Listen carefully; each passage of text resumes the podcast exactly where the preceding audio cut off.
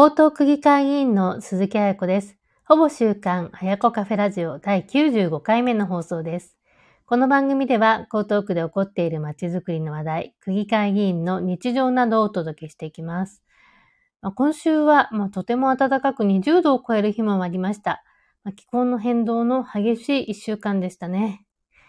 私は2月から3月までの2ヶ月間、大学生のインターン生を若者と政治をつなぐ .jp という団体を通じて受け入れています。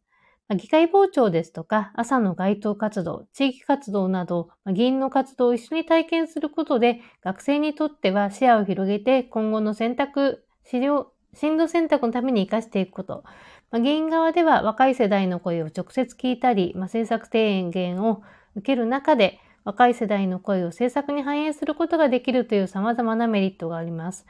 インターンの大学生には、議会活動や地域活動、まあ、そして施設見学など様々な場所に同行して提経験をしてもらっています。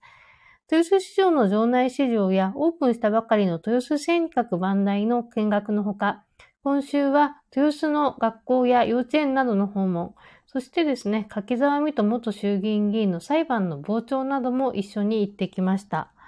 2月21日からは区議会定例会も始まりますし、本会議の一般質問や予算審査なども傍聴してもらう予定です。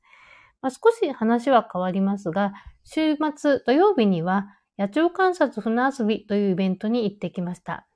第86回目の放送で、東京から日本橋の船通勤の話、東京船旅のお話をしましたが、私は江東区を中心とした都内で、まあ、様々な船に乗って水辺の活性化について考えています。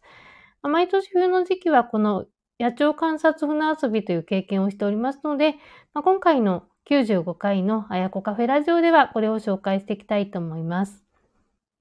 野鳥観察船遊び。まあ、これは船遊び水葉というあの会社のですね、まあ、モダンな屋形船でこたつに入りながら寺田博之さんのガイドで、湾岸エリアや隅田川、日本橋などの水辺からたくさんの野鳥を観察する企画になります。毎年楽しみに参加しています。今年はですね、あの中国の朝潮橋の小型船の船着き場から、勝どきや竹芝、お台場、豊洲、有明、日本橋などを巡ってですね、あの、寺田さんのガイドで、コッコピリプラスの寺田さんのガイドで水辺の野鳥を観察しました。冬は一年の中でも水辺の自然環境に適した季節だそうで、自然観察に適した環境だそうで、船遊び水挟んでは、船の前方のデッキ部分にこたつを入れて、瞬まりながら水辺の野鳥を楽しむという贅沢な企画を毎年開催してもらっています。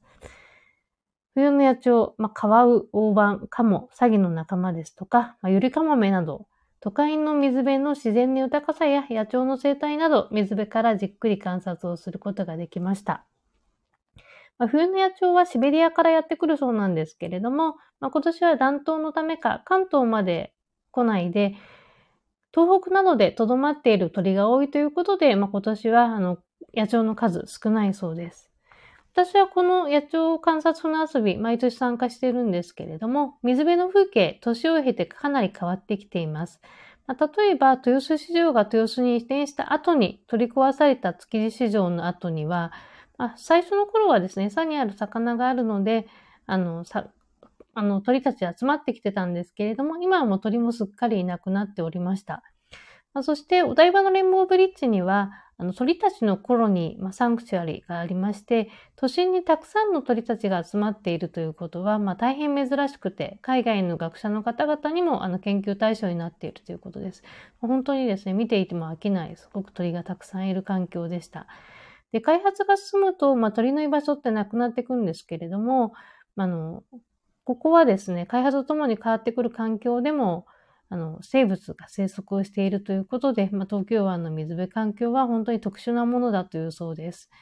で海外の研究者の方々は、そのお台場の観光地には目もくれないで、まあ、鳥の集まるコロニーだけを観察していくということでした。そしてですね、今年はウォーターズ竹芝の干潟なども船で見学をしました。ウォーターズ竹芝の商業施設ですけれども、2020年に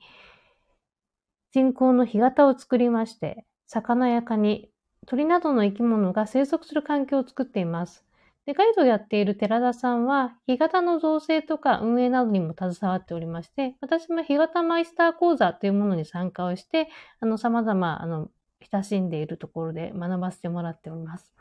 まあ、今回は船からその竹芝やその隣接する浜離宮周辺の野鳥とか自然観察をいたしました。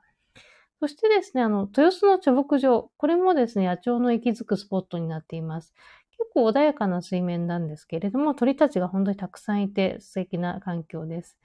で豊洲から有明にかけては野鳥の見られるですね、スポットがたくさんありまして、まあ、豊洲運河、豊洲市場の周辺、有明アリーナのオリンピック会場の周辺などは鳥たちがね、あの休息をしていくスポットとなっています。で湾岸エリアの船のアクティビティ、まあ、たくさんありますけれども、あの、クルーズ、運河クルーズとその水辺の自然観察一緒になった企画はここだけでしか楽しめない魅力だなと思っております。まあ、今回も水辺から見た湾岸エリア、そしてですね、水辺の鳥たち、魚たちの生態系などしっかりあの観察をすることができました。寺田博之さんのガイド、そしてですね、船遊び水葉の佐藤さんご夫妻の間もなんな船ですとか、ホスピタリティで、まあ、今年も楽しく野鳥観察をすることができました。野鳥観察船遊び、毎年冬に実施をしておりまして、非常に人気な企画です。ご興味ある方は、ぜひですね、来年になりますけれども、参加してみてください。私自身も水辺の活性化や、まあ、こうした周運の活性化、取り組んでまいります。ほぼ週刊あやこカフェラジオ第95回目の配信いかがでしたでしょうか？聞いていただきましてありがとうございます。気に入った方はぜひ番組登録や他の番組も聞いていただければと思います。鈴木あやこでした。